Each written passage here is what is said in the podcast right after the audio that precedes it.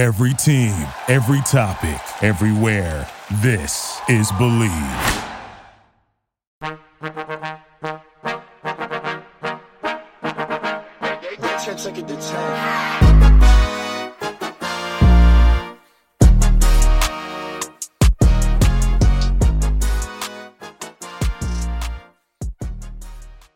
Hello, students, and welcome back to Pop Culture University, the university where you learn what is going on in the world of pop culture and see what you can learn about it for your own life. This is an extremely prestigious university, it's more exclusive than Harvard. So the fact that you got in, oh my God, give yourself a pat in the back. You are a smart ass cookie. I'm your host, Petty Eminger. You may know me as Petty Pop Culture from TikTok, even though the TikTok algorithm is really fucking with me right now.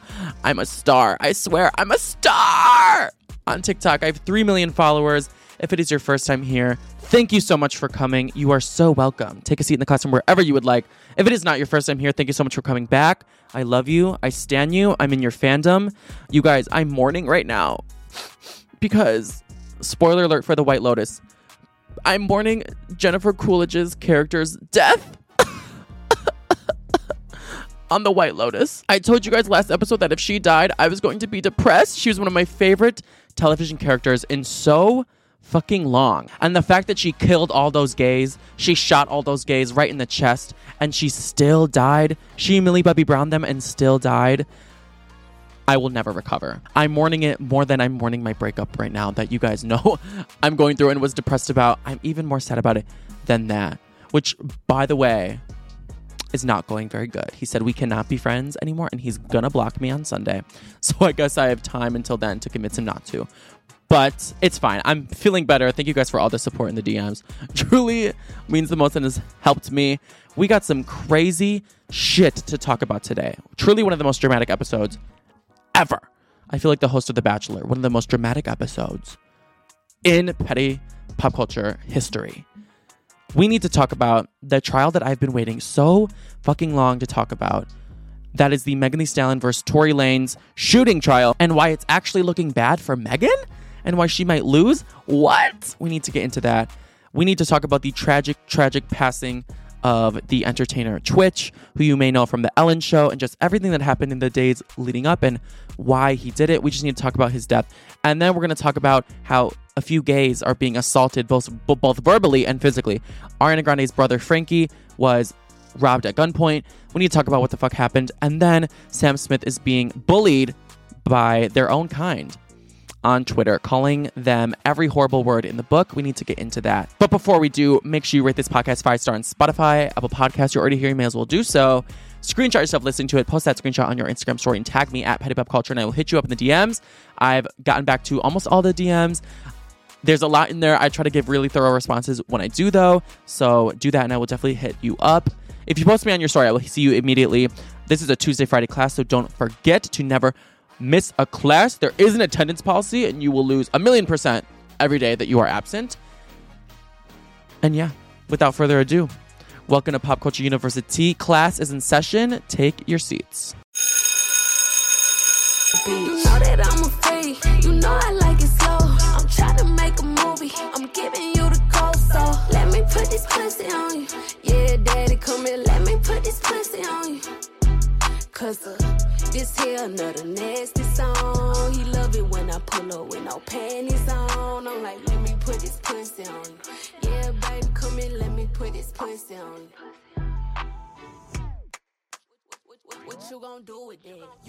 So I woke up on Wednesday morning, and as everyone does, the first thing I did was check my phone. Even before I take my first breath of oxygen in the morning and remind myself that I'm a human.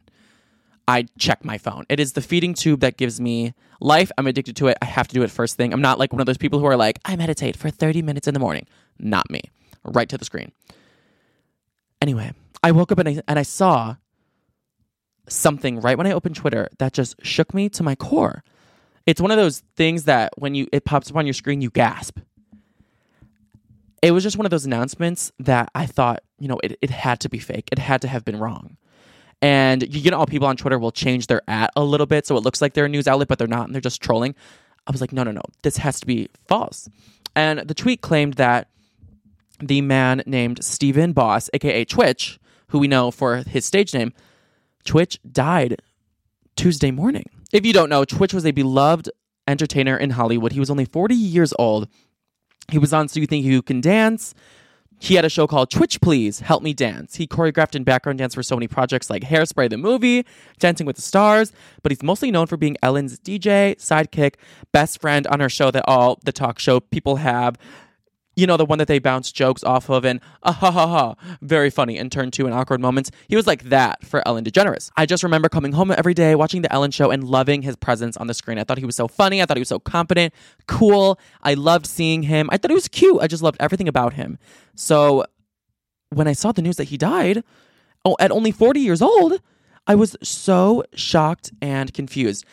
Ellen did a really cute tribute that she posted um like a, a year ago when her show ended and it was just this was just all over the internet and it was a very much a tearjerker I'm supposed to be throwing a, a, to a montage right now of some of our favorite celebrity moments, but I'm not going to do that. Um, over a decade ago, I met someone who changed my life and and our show, and I'm talking about you, Twitch. Come here.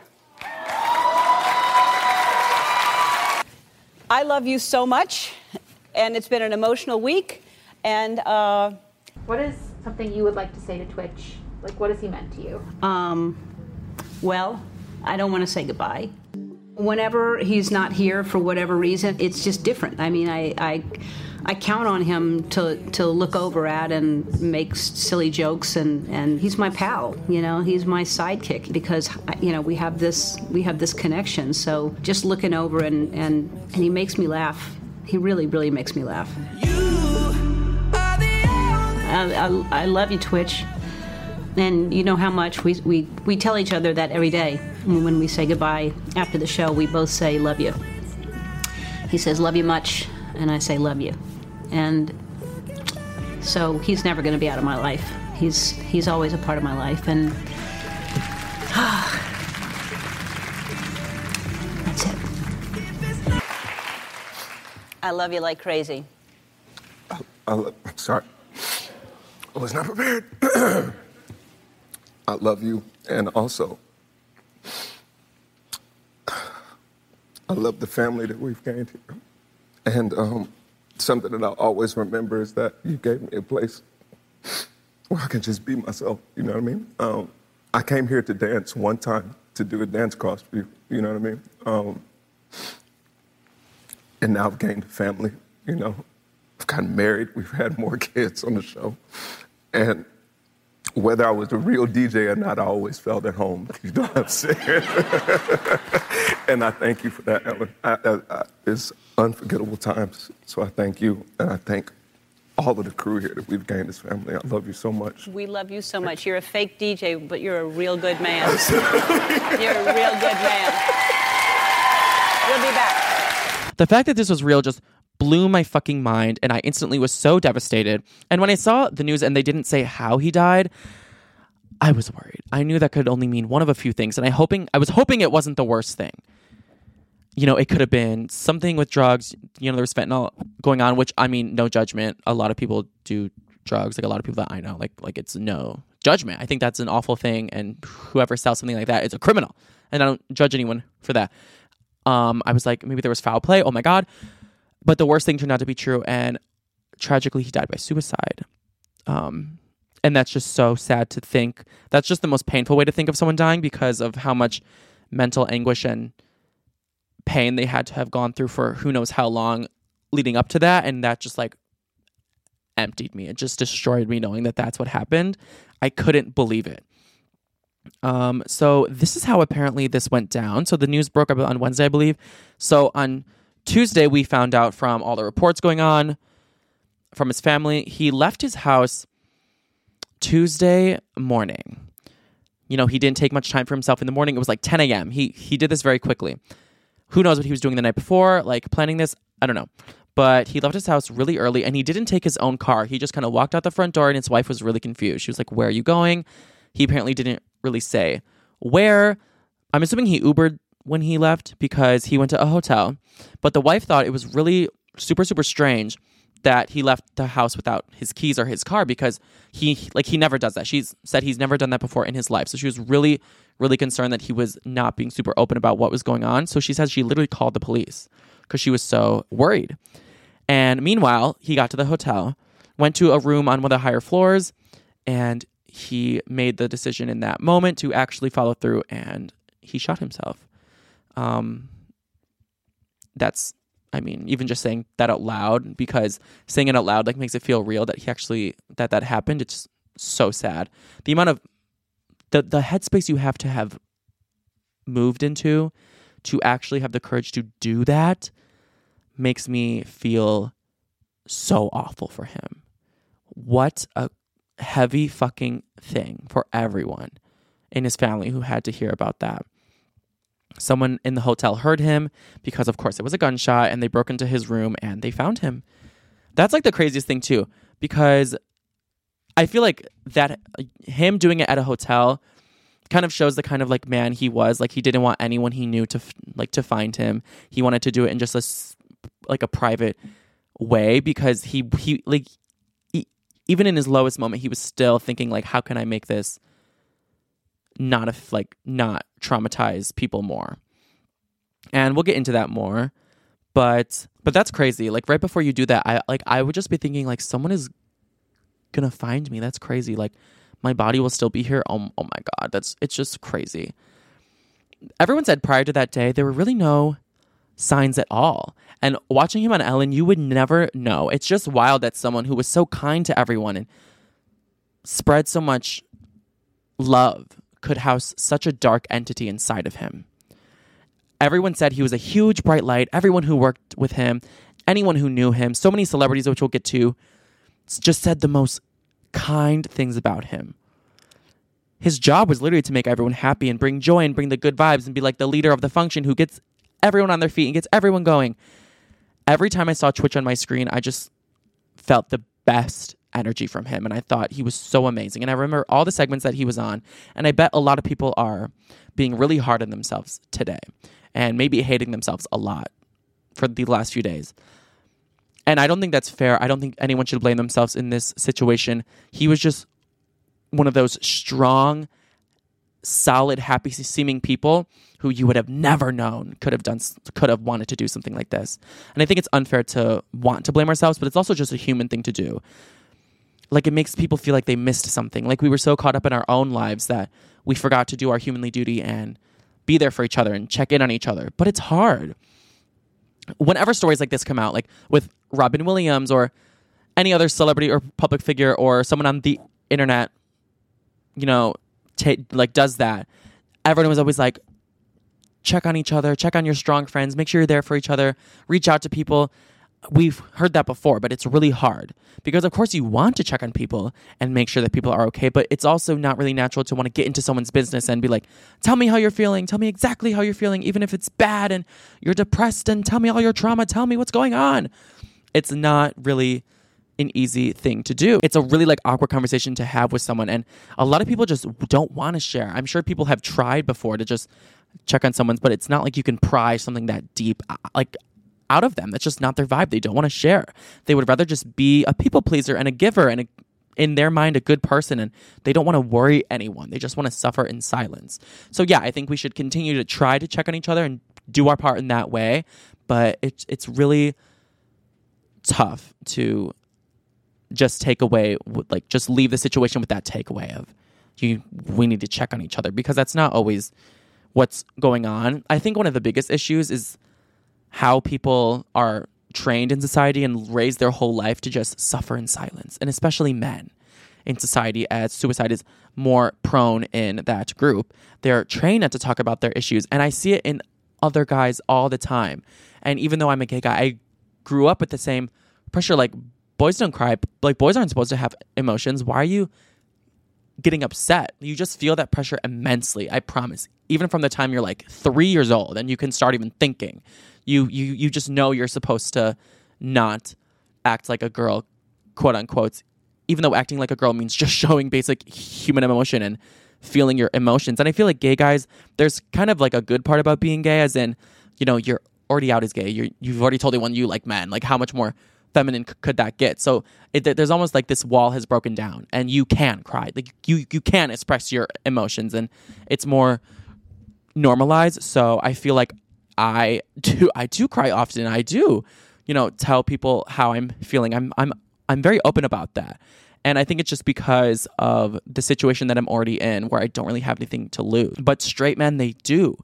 And they want to stay in that masculine box of not telling everyone what is going on. And I can't speak for the black community, but statistically suicide is very prevalent in there as well. And there may just be like an added pressure to be tough or no emotion. I don't know. But I wish we could like go back in time and like just look at who started that in the whole scheme of the patriarchy that men have to act inhuman, that they're almost like too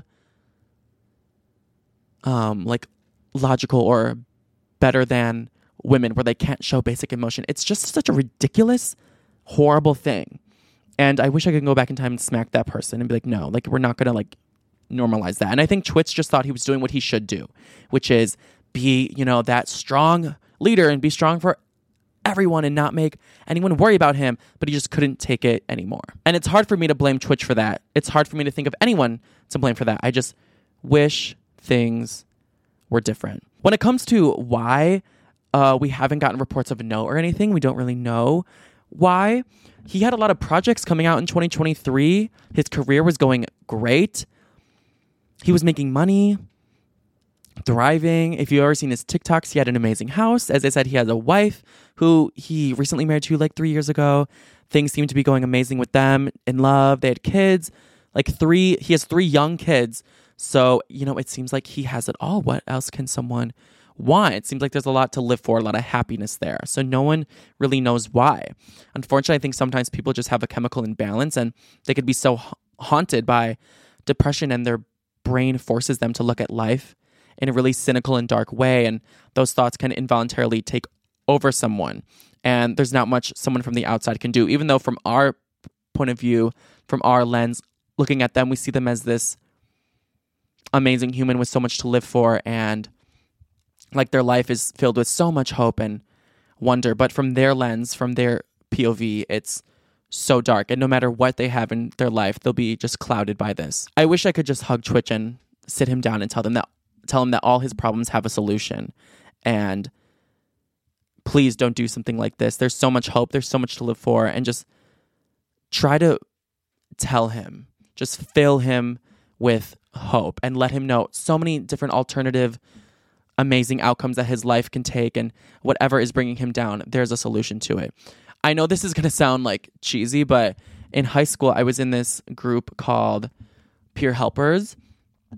And it was a group of like student therapists basically where five boys and five girls from each grade when you're a freshman the first month everyone takes a blind vote to vote five boys and five girls out of like 800 to join this club.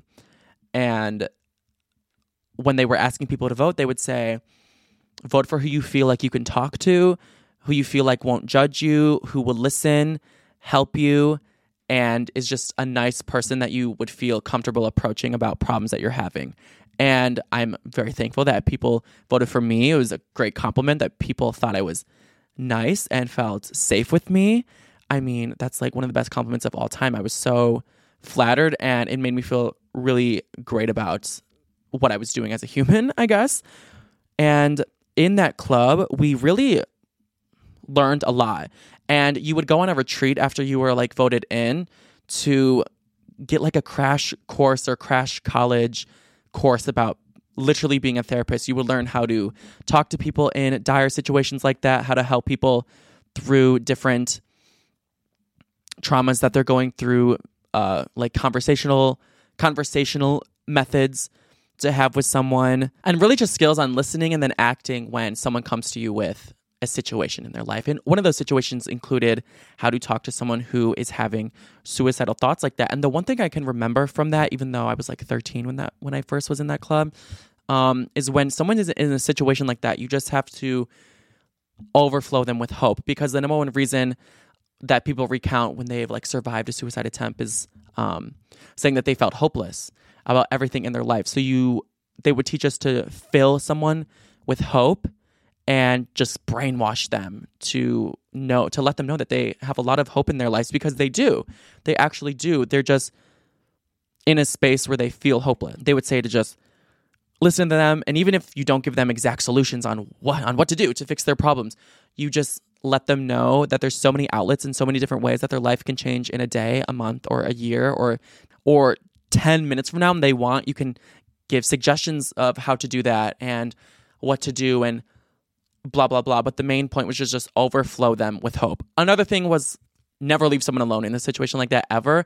And if they do say the words that they want to act on it then you have to either tell someone immediately that you know is with them in real life and or literally call the police. And a lot of people are like no if you tell anyone what's going on if you call the police i'll never forgive you. I'll be mad at you forever. But it's better that than than be dead. And i know that's a hard thing to do but you have to do that rather than be scared of someone being mad at you. And I'm happy I was in that club, even though a lot of people at school thought it was such a joke and peer helpers just walk around the school thinking they're better people than the rest of us and they're self righteous, blah, blah, blah. You guys don't do shit.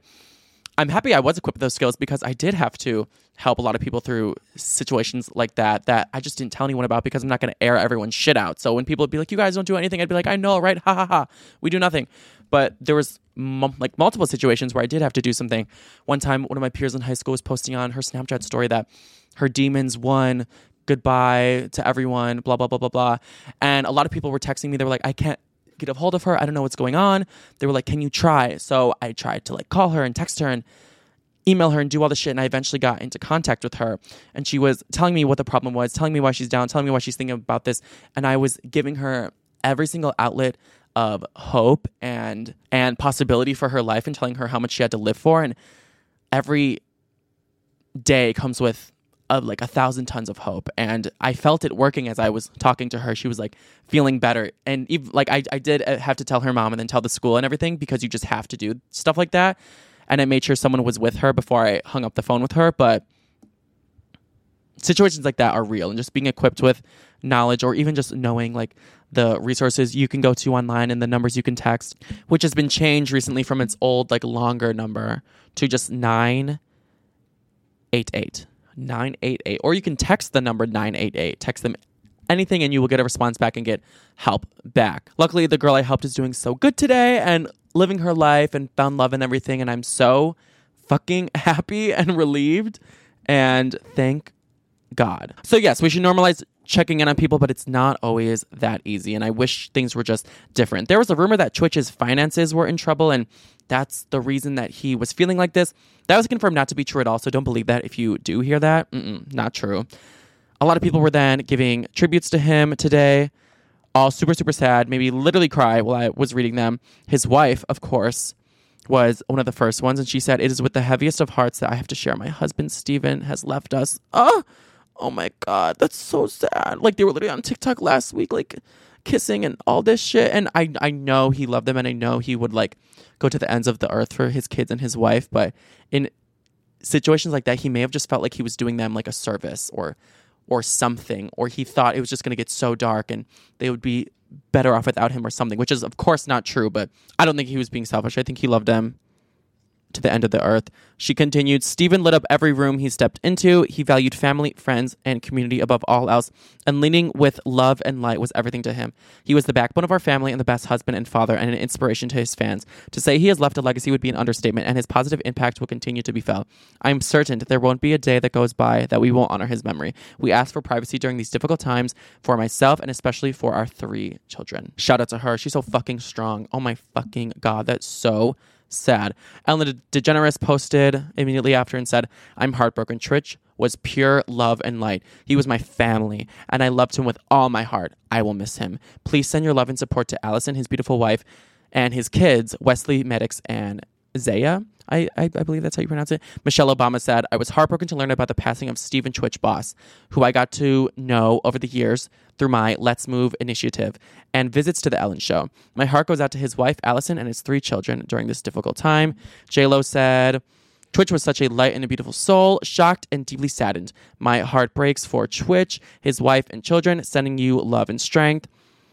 Kerry Washington said, The world lost a bright light today. Twitch brought joy and love to people all over the world through his music and dance. My heart is heavy today for his family and those who knew him and loved him. You never know what people are struggling with or going through. Hug your loved ones, call your friends, reach out to people in need. And if you need someone to talk to who is in a crisis, call the National Suicide Prevention Hotline. Meghan Trainor said, You were the nicest. You lit up every room. You made us all smile with your infectious smile. I loved when we would make eye contact and shimmy and dance till the break was over. You went out of your way to say hi to my family and hug each one of us. I left the show thinking, Wow, I want to be just like Twitch. You inspire me to spread love everywhere I go, because that's what you were love and light. Last Halloween, too, this is so fucking sad. He dressed up as an old man and he was like, this will that this will be what I look like when I'm old in 2060. And now he's not going to look like that. Uh, people were showing that tweet. It was so sad. So anyway, what can we learn from this? Um, I don't want to make the lesson about everyone else. I just want to make lessons about like the individual. And I would say just don't suffer in silence. All your problems will subside. Even the most horrible things, I promise there is a solution or a way to sweeten it. You have so much to live for. There is never no hope, which is the biggest thing to want to instill in you guys. It is never hopeless. There is never no hope. There's an endless, infinite possibilities of hope no matter what you're going through. So I'll say words I don't believe. Goodbye, goodbye, goodbye. You were bigger than the whole sky. You were more than just a short time. I've got a lot to pine about. I've got a lot to live without.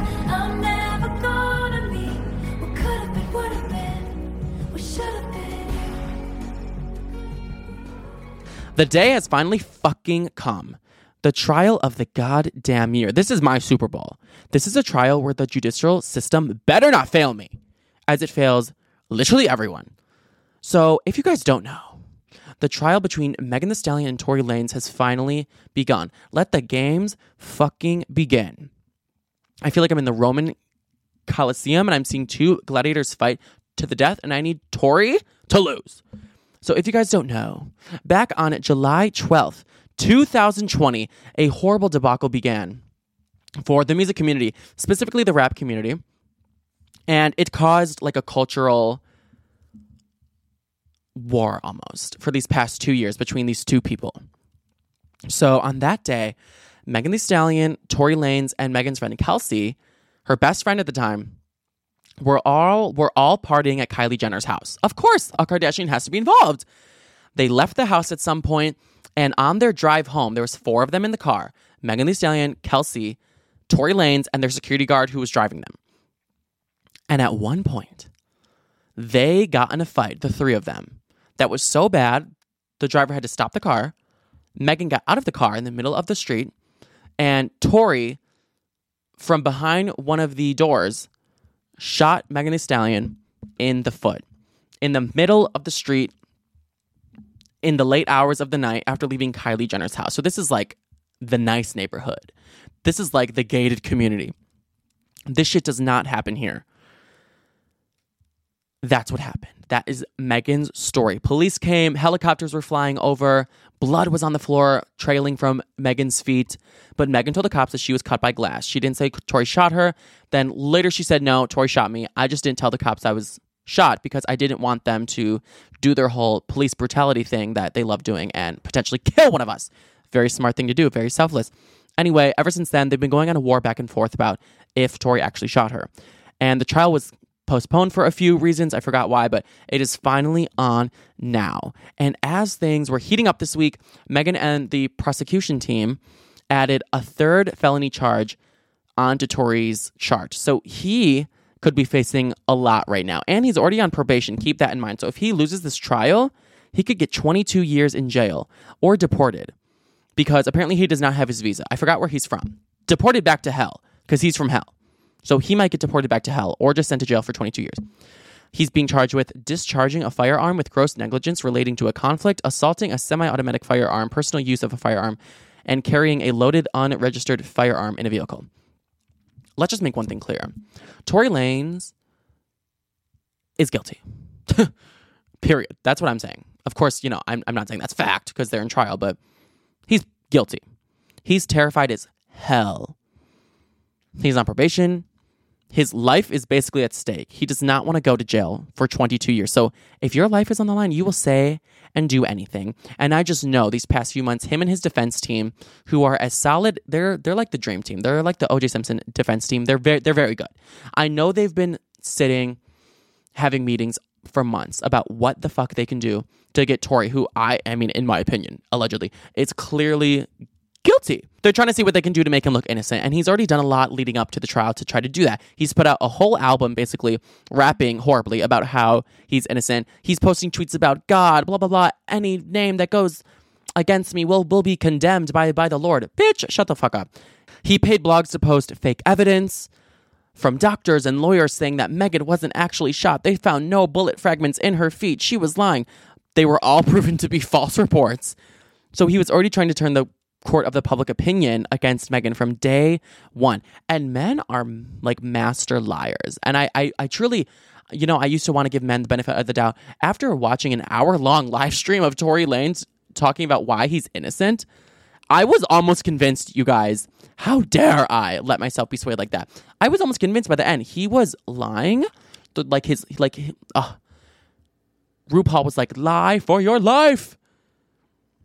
And Tory did. He lied for his fucking life, and he was convincing.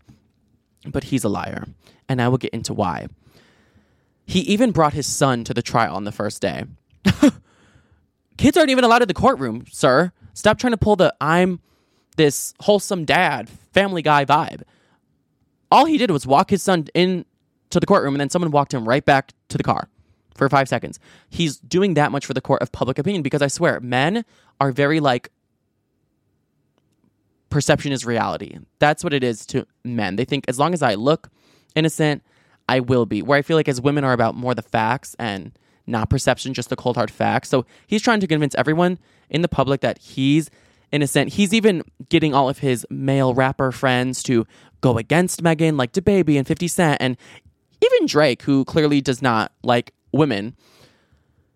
He was rapping in one of his new songs. Bitch lied about getting shot, but she's still a stallion taking Tory Lanez side. And then Megan Thee Stallion had to tweet to defend herself against all of this, even saying to Drake, I hope all of you guys remember that your favorite rapper went against a woman who was getting shot or something, or something about, I hope you guys basically remember that Drake is an awful person and went against a woman who was literally assaulted. And the first thing Megan said when she got on the stand on this trial was, Actually, actually, actually, before she even walked in the room, she got out of the car to walk to the courtroom.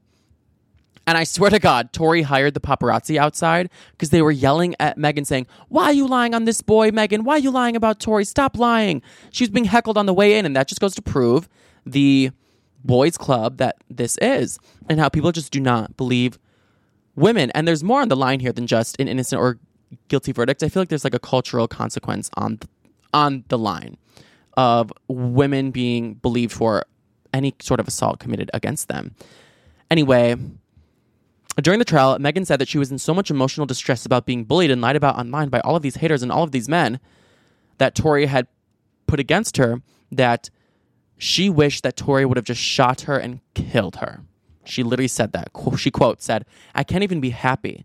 I can't even hold a conversation with people for a long time. I don't feel like I want to be on this earth. I wish he would have just shot and killed me if I knew what I would have to go through and all of this torture." Yeah. Isn't that so fucking sad? And I believe her too. I know how much this has been affecting her. She always has to defend herself online. It must really wear someone down. And some people like Tory are just so evil that they don't even care that she's going through all that. He's still going to not take responsibility for what he did.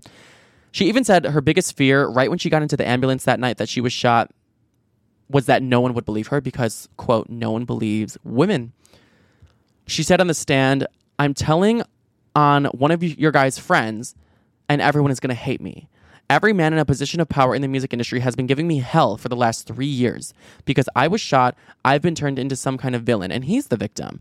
This has messed up my whole life. This whole situation in the industry is like a big boys' club. I'm telling on one of y'all friends, and now you're going to hate me. I never put my hands on anybody. I never raised my voice too loud. Like this was one of them times where it was like, it shouldn't have got this crazy. It shouldn't have escalated to Right. the way that it did. So I get out the car and it's like everything happens so fast. And all I hear is this man screaming is he said dance and he started shooting and I'm just like, oh my God. Like he shot a couple of times. And I, I so was is so he scared. in the car shooting from the car, Megan? He is standing up over the window Okay. shooting. Uh-huh. And I didn't even want to move. I didn't want to move too quick, like, cause I'm like, oh my God, if I take the wrong step, I don't know if he can shoot something that's like super important. I don't know if he could shoot me and kill me. Like, Were you afraid for your life at that I time? I was really scared because I had never been shot at before. Mm-hmm. Okay, so let's let's talk about the prosecution. To me, this seems like a very open and closed case. And for Megan's team, it should be pretty fucking easy. But as we know in the judicial system, it, it doesn't always work out that way. But Megan's arguments were very straightforward. She said, Yes, I was shot. The doctors can confirm. The doctor went on trial, went on stand, swore on the Bible. He pulled bullet fragments out of her feet. The jury believes it is fact. It, it is a fact that Megan was shot. She told the jurors that Tory offered her $1 million to keep quiet. And she said that she couldn't walk for a while. She still has nerves damage and she can't feel the side of her left foot. And she said the back of her feet are always sore, but she just has to keep pushing through it. And we know how much Megan is hands on the knee, shaking ass on her thought shit. She needs to rely on those feet for a lot for making the making the millions, making the M's. So the fact that that is even in jeopardy now, she she needs to sue him all altogether for what's it called, like compromising income or something, ruining earning opportunities. Seriously. But yeah, doctors provided factual evidence. There were bullet fragments in her foot, and they provided evidence that she had to undergo a surgery to get them removed. All that seems pretty fucking straightforward. Obviously, if there were only three other people there, her security didn't shoot her. Kelsey didn't shoot her, so it's Tory who shot her. This is the gag. This is this is the fucking gag.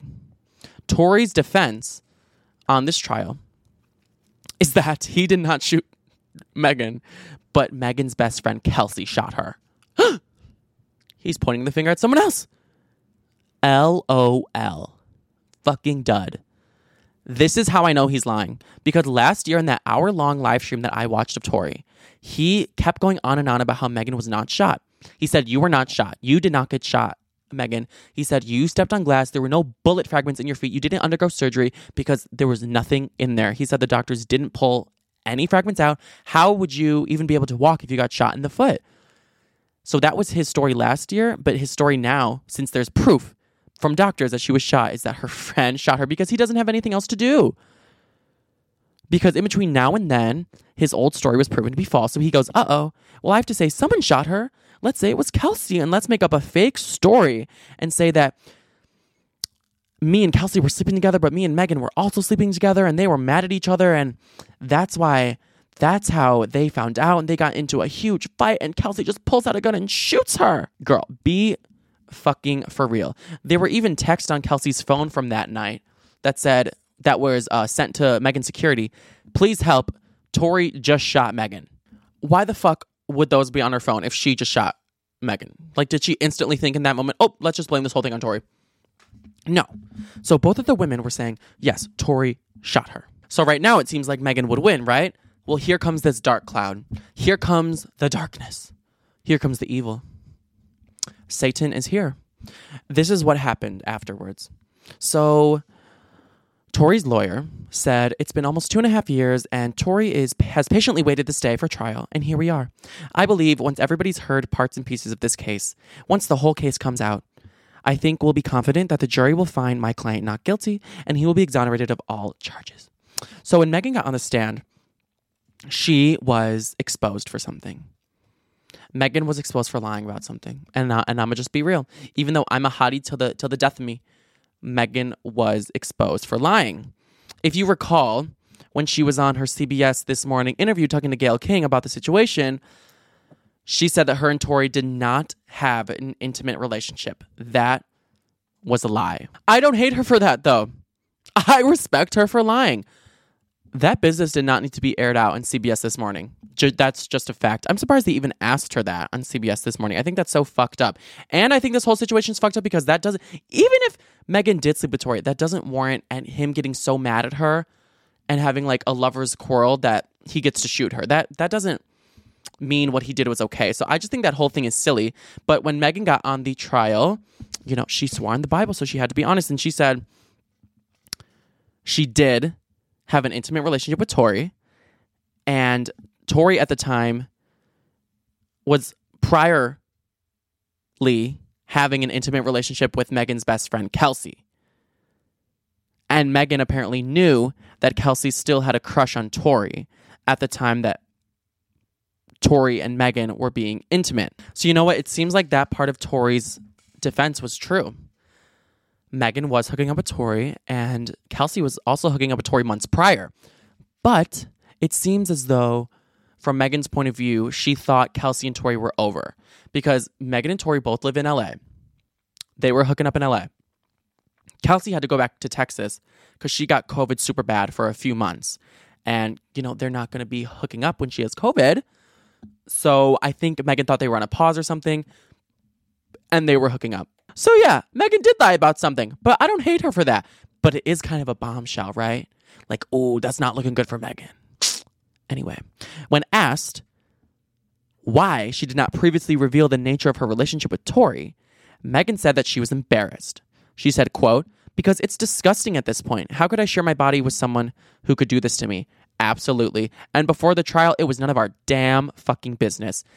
I agree with that. If someone who I hooked up with turned out to be an idiot dud who then shot me in the foot, uh, yeah, I'm denying that we ever did anything together. What? I just know Plan B is about Tory Lanez now. I know it, and it makes me so happy because that is the most brutal diss track against anyone of all fucking time. And I'm so happy that it is about Tory Lanez bitch ass when she says, "My pussy is the most expensive meal you'll ever eat." Fuck you. Still can't believe I used to trust you. The only accolade you ever made is that I fucked you. You a bitch. If you get the chance, I bet you snitch. You'll never get a chance to tell me come and pack my shit. So true.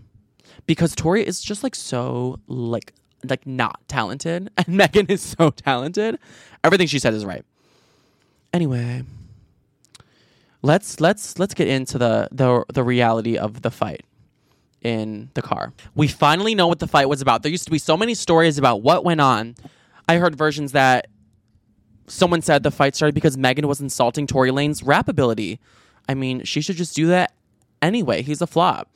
Other people were saying that they were just fighting about not wanting to leave the house party yet. But now we know that the fight in the vehicle started when Tory hinted at Megan and Tory's relationship to Kelsey.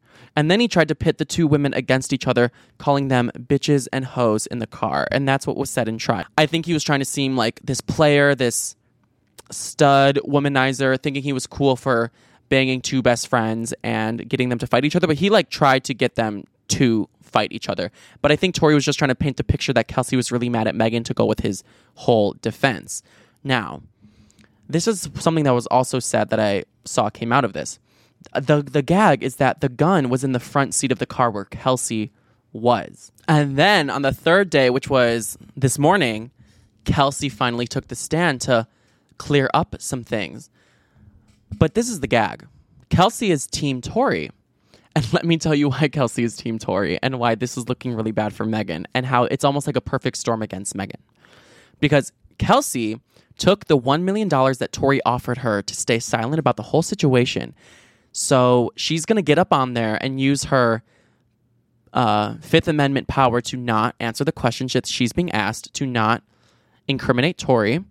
And Megan's prosecution team is not putting Kelsey on trial, so she can't be prosecuted in this sense. And they also granted her immunity, so they can't go back and then press charges against her because Megan's prosecution team thought that Kelsey would just obviously cooperate what Megan was saying to wrap this trial up and just put Tory behind bars. But she seems to be more loyal to the million dollars she got from Tory than to Megan because she was only answering things that would basically make Tory look good, which is so fucked up. So In previous statements, Kelsey said that she witnessed Tory aiming the gun at Megan in the downward direction and then firing, so clearly shooting her feet. But now that she's on trial, she's saying that all those things she said in the past were lies that she was saying before because she wanted to protect herself against Megan, who she thought could use her power or money to do something to Kelsey. That's what she was saying. And she said that she could no longer recall the alleged incident in the SUV and doesn't remember him seeing doesn't remember seeing Tory holding a gun or firing it at Megan at all. So maybe she's not technically lying if she knows Tory shot Megan. She's just saying, I don't know. She's just really cutting out a lot of the truth here. Evil. Money makes people do crazy things. She's truly selling her soul for that check. And then when she asked, when she was asked if Tory Lanez offered her a million dollars, she this was her response. She didn't say no because that would be lying under perjury and she could get herself in trouble. She said, That wasn't the exact wording. He mentioned the million, but again, it was a blur. So she really couldn't remember. What? So if, if I was the jury, I would hear, yes, I absolutely took it, and that's why I'm not saying anything right now. So here's the parts where Kelsey was happily saying a lot of things that made Megan look bad. Let's just go down this list of unfortunate things she said.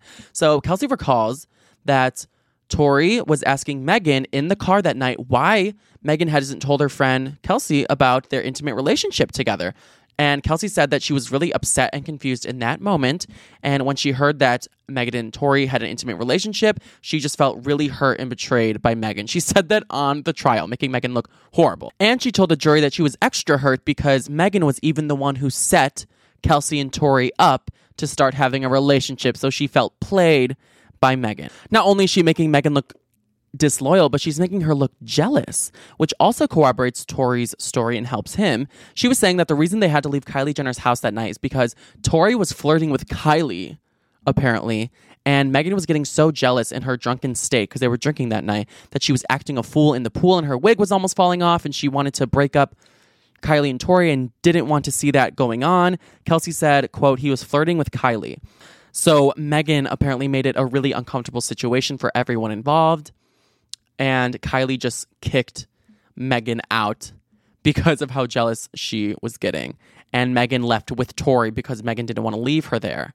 And Kelsey just said she was so confused. She didn't know what was going on. She said, quote, he was just saying that they had a relationship and they were still having a relationship and the argument ensued and it just continued. Me and her were then arguing about disloyalty. A lot of name calling broke out and everyone was taking jabs at each other. And then she told the prosecutors that she does remember Tory calling both of the women bitches and hoes. This is where this whole thing just gets ridiculous to me. Tory, I'm not going to believe that you were flirting with Kylie and she was reciprocating. That's ridiculous. I will never believe that. That's laughable. That does not make sense at all. So I guess it does make Megan look bad because Kelsey said this on trial, but the whole what? I need Kylie Jenner to get on the stand, and apparently they're asking Kylie to uh, testify. So I really hope she does. Corey Gamble, Kris's boyfriend, is going to testify. I don't know what he has to do with it. I don't know if he was there that night. Corey is so weird to me. He's just like in all these kids' business. I don't know, but he's going to testify. There were a few things that Kelsey said that made Megan look decent. And Kelsey said that she does remember sending the text to Megan's bodyguard that said, Help, Tory shot Meg, call 911. But she said that she didn't eyewitness see Tory shoot Megan. She just heard a gunshot go off, saw Megan bleeding, and just assumed that it was Tory.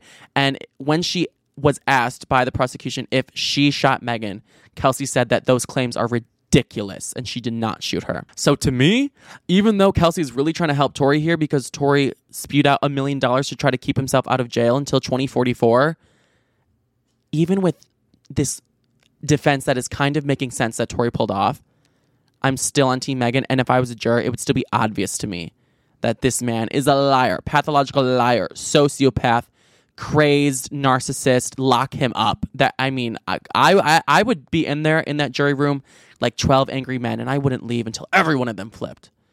If if they tried to summon me for jury duty for this trial, I would have pretended to never have heard of Megan Thee Stallion in my life. I'd be like, who? Megan the who? A, a horse? And then I would go in that jury room and fight for my life for her.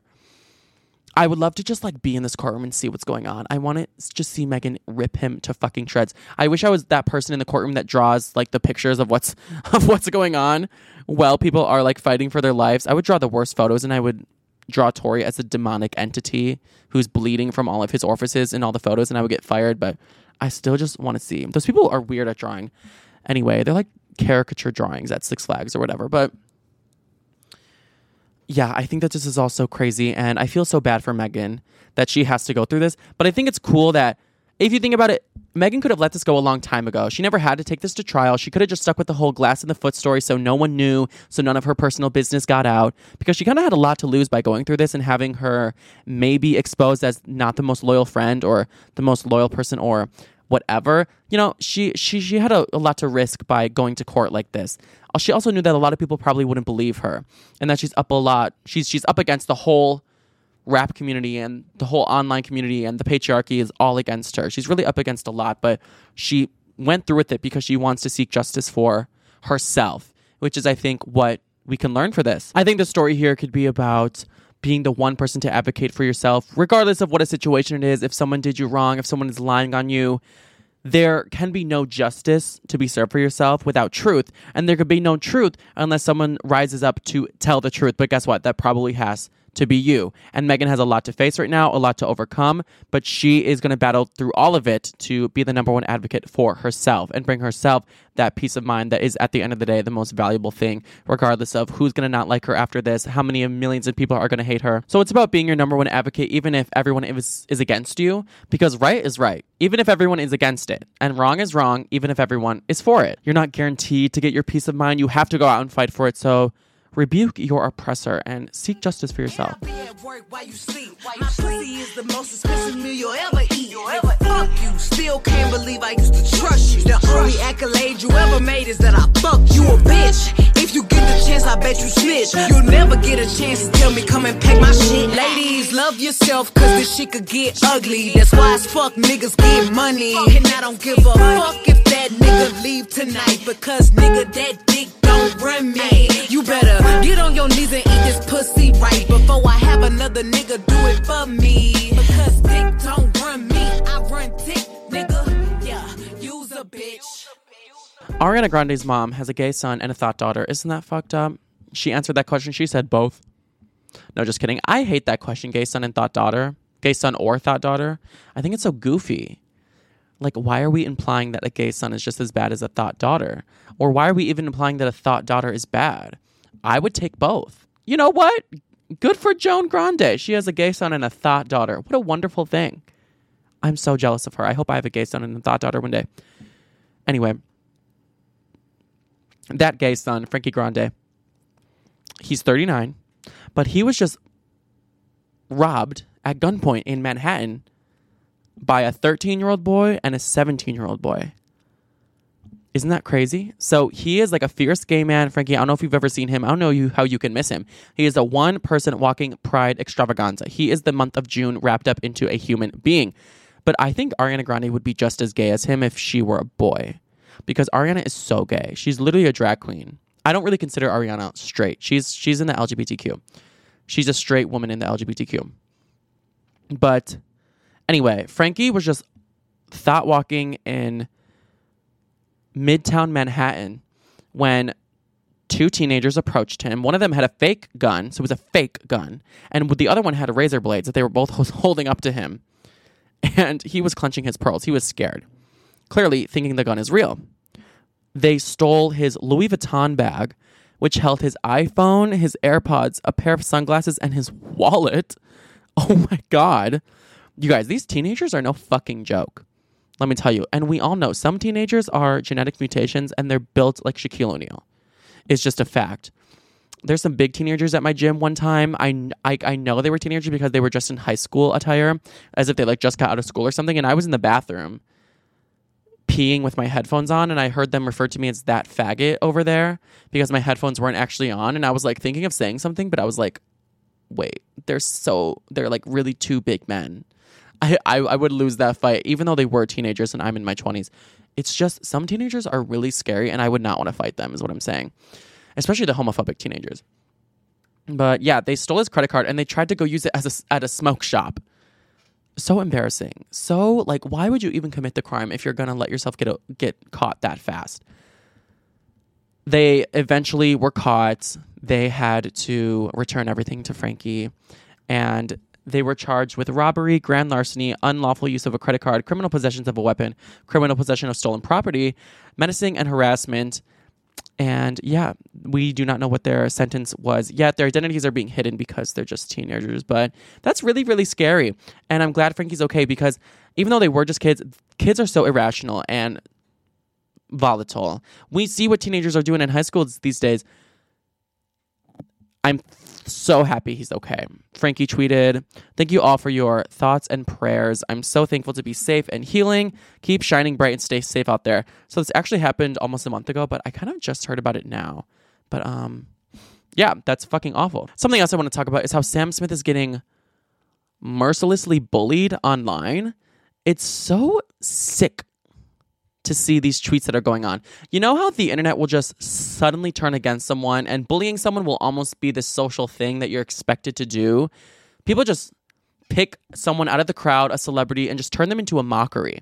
And it becomes fun and like a hobby of people to just tear them down and pick at them for anything and to write a narrative about them that they want people to add to, that they're just awful people or losers or something. And that's what people are doing to Sam Smith currently. So I was just scrolling through my timeline, you know, doom scrolling, trying to dissociate, and I keep seeing tweets just saying shit about Sam Smith that are like, people are mean to Sam Smith because they're obese and not attractive. Like, how are you guys mad at someone for that?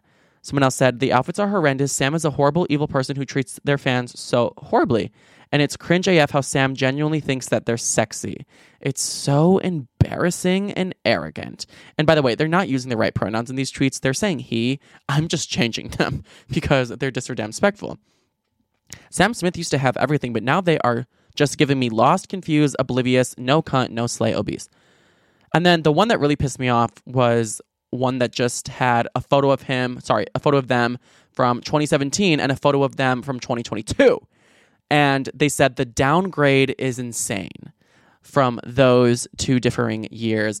And I know exactly why they think it's insane because in 2017, Sam was still presenting very male, very masculine. They were really skinny, they were wearing a lot of black, dressing like a sophisticated man, meeting all the masculinity standards. I believe Sam was still going as he, him pronouns back then. Sam was also very skinny back then. Very, very skinny, maybe even a little bit too skinny back then. So I think Sam had everyone's approval back in the day because he was conforming to a lot of what people wanted them to conform to. And now there's the photo of him in 2022 where they're wearing a really sparkly jumpsuit, kind of the ones that Harry Styles wears. And they go by they, them pronouns. They're non binary. They feel comfortable expressing their femininity and don't hold it back. Nail polish, makeup, earrings, all of that. They've gained weight. I would consider them, I guess, in the plus size community now. And people suddenly just hate them for nothing. Shea Coulee, who is a super famous drag queen, tweeted just this week because I think she was seeing all of this hate they were getting as well. Did I miss something? Because I'm genuinely curious as to why this community is so hell bent on bullying Sam Smith. Like, what did they even do to y'all? The internet isn't really a safe place for them to go on right now. I don't even know if they see any of this. I hope someone is advising them not to look because it's really brutal and it's just so random and out of nowhere. And people are saying it's because they look lazy, they look bad, they look, they're, you know, they're bad people or whatever. But I'm pretty sure what's going on here is that people just are homophobic, transphobic, and fat phobic. And Sam, because they're having this really huge career moment with Unholy and their album is about to come out, they have just been burst into the public spotlight a little too much. And people don't like the image that they're seeing with their eyes and taking it out on Sam. And it makes me feel so bad for them because Sam has struggled a lot with body image issues in their life um, I don't know if you guys remember what they looked like in 2017, but very skinny. Um, very skinny is what I'm saying. Sam would be open about the fact that they used to starve themselves. Sam said, quote, I'll always be at war with this bloody mirror, but this shoot and this day was a step in the right fucking direction. I have starved myself for weeks in advance and then picked and prodded at every single one of my photos. And they posted that along with a photo of them taking off their shirt in the mirror and posing shirtless with their physique that had a little bit of fat on them. But we we love that. They looked amazing. There was literally nothing wrong with that photo, and I'm happy Sam was finally able to not hate themselves so much that they could bear to even look at themselves in the mirror and then post a photo about it. How amazing. And then even with the gender expression, they finally got to this place where they were so happy. Sam said, quote, I've always had body dysmorphia and I started as an, and as I started to address that, I started to address my gender and realized that I was holding myself back to these ideas of how a man should look. After a lifetime of being at war with my gender as well, I've decided to embrace myself for who I am inside and out. So it seems like now would be a really exciting time for Sam. They're so successful and they're being their full selves, expressing themselves physically and um, like internally how they've always wanted to. And it just sucks to see that when you finally start expressing yourself the way that you want to, it will turn people against you because you're no longer making them comfortable. You're no longer conforming to what they want. And it's a shitty reality that we live in. And I'm sure we can all relate to this. We get to points in our lives where we feel like we show a little bit of ourselves and then people just start acting different and we want to like shy away more or just be, you know, good boys and girls and just conform to what we know we're supposed to do and just shy away from our real selves. And it sucks. And I hate that Sam is going through that right now. But I think Sam is also being a really cool example of not giving a fuck. Sam just performed at the White House this week because Joe Biden signed the bill that will protect gay marriage in America no matter what the Supreme Court does. I mean, can we get a round of a fucking applause? That's amazing. I, I'm so fucking like stunned that, that that happened. I was so scared that the opposite would happen. And Sam got to be honored with performing at the ceremony that day, just showing the impact that them being them true selves has had on the society and culture in America. So I really like that Sam is ignoring the haters, going on with their life, and showing that even though you will lose a lot of people when you finally become your true self and it won't be easy, you will gain so many more people who love you for the real you. And that's the most liberating, best feeling of all when you're surrounded by 10 times the love in a 10 times more genuine way from more from 10 times more people. And it's a really intimidating journey to begin to expressing yourself, whether it's about being gay or transgender or how you want to dress, talk, whatever. Like we all have that one thing that we wish we can just like show to the world, but we're nervous about how they could react. That's a really scary journey. But once you get to the other side, like Sam, you will get some hate, but you also will thrive and be met with so much love. And you know, Sam is has all these Grammy nominations and millions and millions of hundreds of millions of streams on Unholy, and it's not even that old of a song. It like just came out. So the fact that they're being met with both love and hate is a good example to us of someone who can get through it. It's worth it because while all those haters are probably not being themselves and are just too scared to not conform themselves that they have to hate on Sam, Sam is showing that they'll always have the last laugh because they're the ones who are really living. And that's what we can learn from that situation with Sam. All right, you guys. Well, thank you for joining me on Pop Culture University today. I appreciate you all so much. I hope you had a great time listening. Class is dismissed. I guess the bell did go off. Um, I am still so upset about the White Lotus finale. I was thinking about that the whole episode. I'm not even kidding. I'm so mad at it, and now, I, I don't even have any other TV shows to watch now. So I need to just go find a new TV show to get over the old one. Just like about boyfriends, and I need to go find a, a new one. You know what I'm saying? If anyone has a suggestion for a show, I would love to. I, I, I would love to take that suggestion. I posted a photo of my butt on Twitter. So that was exciting. Um, like you posted one photo of your butt on Twitter and everyone hits you up. It's doing good though. Someone who I who also does like the whole NSFW Twitter thing, you know, is trying to be like a Twitter baddie. We hung out and took a photo together and he posted that we'll collab if this gets enough retweets. So we'll see how it goes. I won't like collab. Like I I would not do that, but it's just funny. My Twitter's really heating up. I'm almost at 10k on there. So we'll see how that goes. I can't go to the, go to the gym all this time for free. You know what I'm saying? Have you guys seen the new Instagram notes thing? Where on your story on Instagram you can like type basically a status update like you used to be able to do on Facebook, but it's attached to your story. I don't even know like what that even means, but it's when you go to your messages section and everyone has a little icon above their face in the messages and it just says in a little black box something that you're thinking and it has to be short. People have been saying that they've been trying to use it as a dating app or say something provocative to get someone to respond to them. It's basically like a writing prompt for you to want to D- like DM someone. So I've seen people on TikTok show what they are doing. I just put the word penis as mine and like no one responded to that. I, I clearly just did not know how that worked, but I wanted to make one. But yeah, I've I don't know. I feel like the TikTok algorithm has algorithm has been so annoying, and if Instagram would just get their shit together and stop showing so many ads, I would happily go back to Instagram and post reels on there or shorts on YouTube. Any short form, I would definitely do. Anyway, let me know if you have been making notes for your Instagram, and let me know what they say and if it's working and if you like the feature. I, I think it has potential. I think it's cool. Remember when we all hated Instagram stories? We're like, Instagram's trying to be Snapchat. Oh my God, be yourself. You copy your loser. And now I only post my Instagram story. I never post a Snapchat story. So maybe I'll loves it. But anyway, thank you so much for tuning in. I will see you guys on Tuesday. I'm recording this episode so late. I've had such a busy day. So if I seem exhausted or something, and to be honest, I recorded the first 20 minutes and then I realized my microphone was off. So I had to re record the first 20 minutes of that. I, I essentially said the same thing, but I took longer this time. But yeah, my sister uh, got her pin for at like her nursing like pinning ceremony.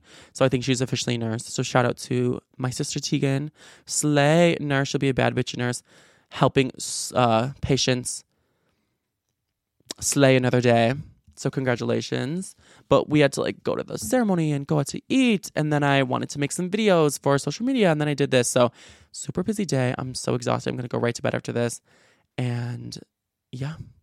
So anyway, I will see you guys on Tuesday. Have an amazing weekend. Rate this podcast. Put on your story. Tuesday, Friday class. Don't forget. But I know you guys won't. Okay. Bye. Love you. Thank you for listening to Bleav. You can show support to your host by subscribing to the show and giving us a five star rating on your preferred platform. Check us out at Bleav.com and search for B L E A V on YouTube. It's 2023 and you're still looking for a baseball podcast? What's up, party people? Danny Vietti here from the Wake and Rake podcast. Yes, I know the name of our show freaking rocks. Join World Series champion Will Middlebrooks and I as we banter about the best of the best from Major League Baseball, including power rankings, One of the best players of all time. headlines, Solidifies a dynasty. and special guests. Rhys Hoskins, Stro Show, Jose Trevino. Listen and or watch every episode of the Wake and Rake podcast, available on all your favorite listening platforms and the all-new Bleav Sports channel.